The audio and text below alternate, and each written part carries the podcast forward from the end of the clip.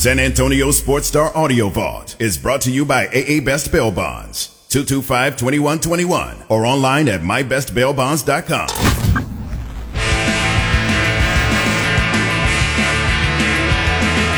It is the Blitz here on San Antonio Sports Star, ESPN AM 1250 and 103.3 FM. He is Joe Reinagle.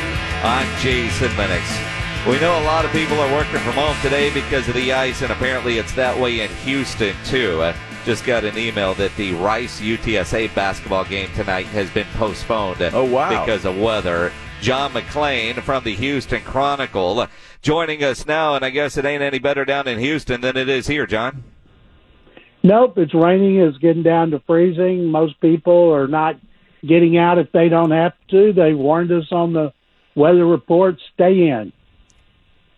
Stay in. Okay, well that's that's good advice. We're actually getting a little sunshine here, John. So I'm happy about that. It's been kind of nasty for the last couple of days. Yeah, and, 25 and sunny. yeah, so it's it's still very cold, but uh, we're getting a little sunshine. So I'm happy about that. John, I got to ask you about this whole Brian Flores thing because uh, we're hearing that he is still a finalist for the Texans job. How in the world are the Texans going to handle this? It, it seems to me that they're in a no-win situation with this guy right now. Well, uh, Brian Flores isn't going to get this job. The job's going to Josh McCown. I think I told y'all that last week. And um, I think they announced last week that the three finalists, the guys that interviewed twice, were Flores and Eagles defense coordinator Jonathan Gannon and Josh McCown. The other three, uh, Kevin O'Connell and Rams coordinator Joe Lombardi, Chargers offensive coordinator, and then Hines Ward, the Hall of Fame receiver, who was receivers coach at – Florida Atlantic, they did not get second interviews, and uh, and so no matter what they do, when they do it, they they hired Josh McCown, who has no experience beyond high school coaching in North Carolina and in Rusk. Last season, he coached at Rusk High School, Rusk High School, which is close to his hometown in Jacksonville, and he coached wide receivers because his two sons were the starting and backup quarterbacks. And I read a story in the Tyler Telegraph. He says most fun he'd ever had in football. And now he's ready to come back. Texans interviewed him last year. He's had three interviews in 12 months. Nick Caserio makes the final decision. He recommends the McCown to the McNair family, and they always sign off on what the general manager wants. And Jack Easterby, their executive VP of football ops, he's been friends with McCown for a while, and I understand they bonded through the fellowship of Christian athletes, and people here are giving them a hard time about getting players who are Christians. And I said, well, you would have had a hard time with some of the Oilers who led the FCA meetings every Friday, especially starting with Bruce Matthews and Mike Munchak. I guess you would have cut them because they were Christians.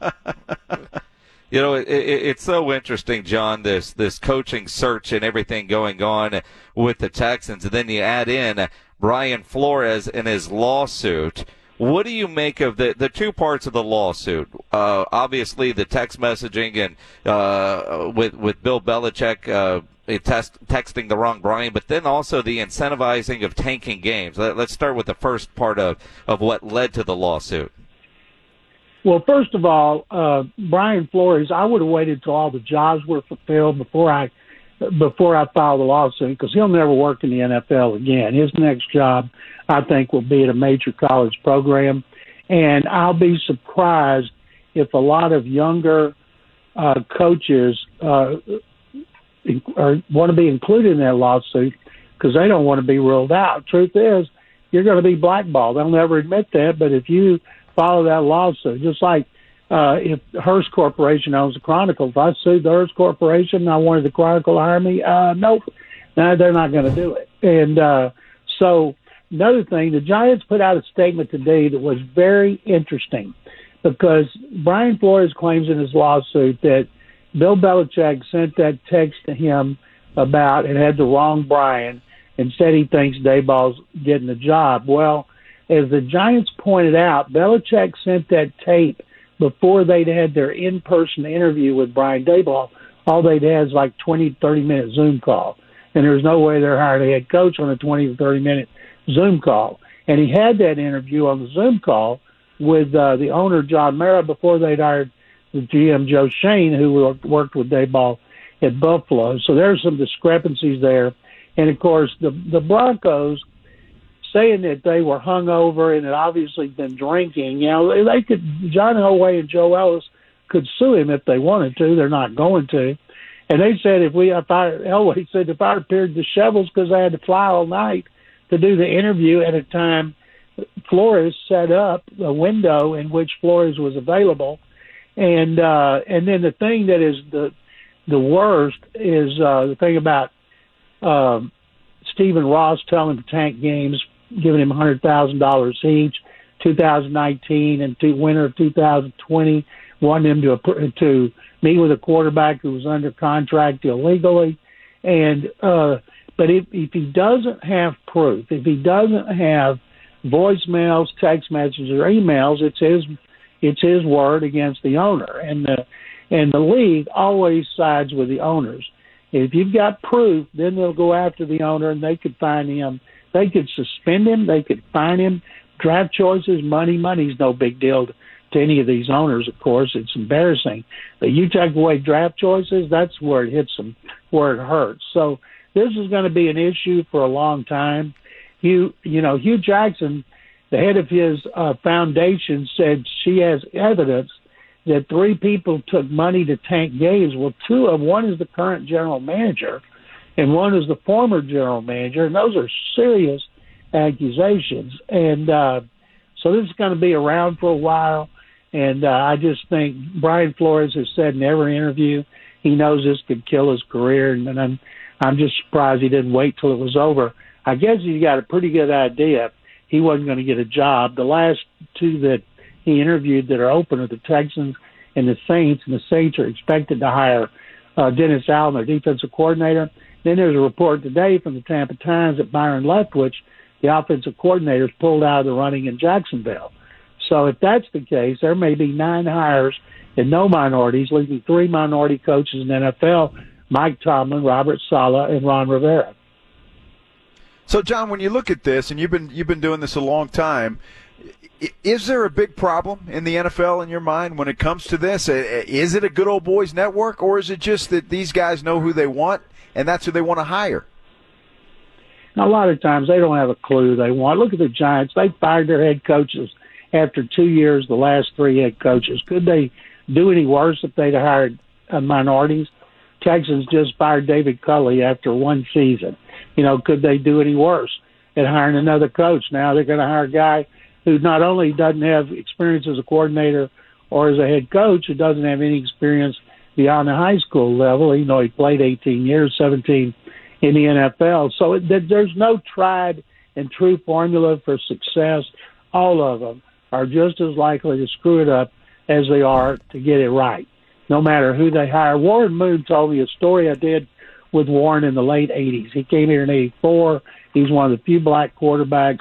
And we did a story, and he said until the NFL gets black ownership, they're never going to have represent enough representation at the upper levels of management and coaching and quarterback until you get black ownership. Now he was wrong about the quarterbacks, but when it comes to the owners, they need to get more uh, owners who are African Americans and today you can have up to 25 partners, but the primary owner has to come up with 30% of the sell price. Now, if Denver is going to go for four billion, I don't know what 30% of four billion is, but that's a lot to have to come up with. And but there are some groups out there uh, who are African American who have been interested in NFL teams, and they're minor partners the Texans have had minor partners who are African American, but that's not what they want. They want an African American owner who is the decision maker, and uh, and if they get one, that will help have more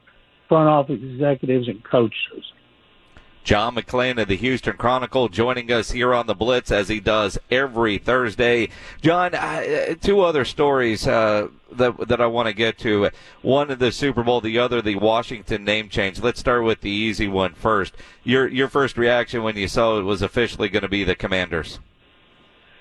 Well, as I said this before, when you guys had the Commanders, they should hire former San Antonio high school star and Baylor star and Oilers quarterback Cody Carlson because his nickname is the Commander when he played for the Oilers. So you should have the Commander in the front office of the Commanders. And then I thought, well, every team has a nickname that's shorter. And so I'm thinking, okay, what do you going to call them? The commies, the comms. but everybody doesn't want to say commanders all the time. It's almost like football team was better, certainly unique. And in my house, where my wife grew up there, is a diehard Washington Redskins fan, going back to George Allen. She hates any nickname other than Redskin, and they never would have gotten it right in her mind.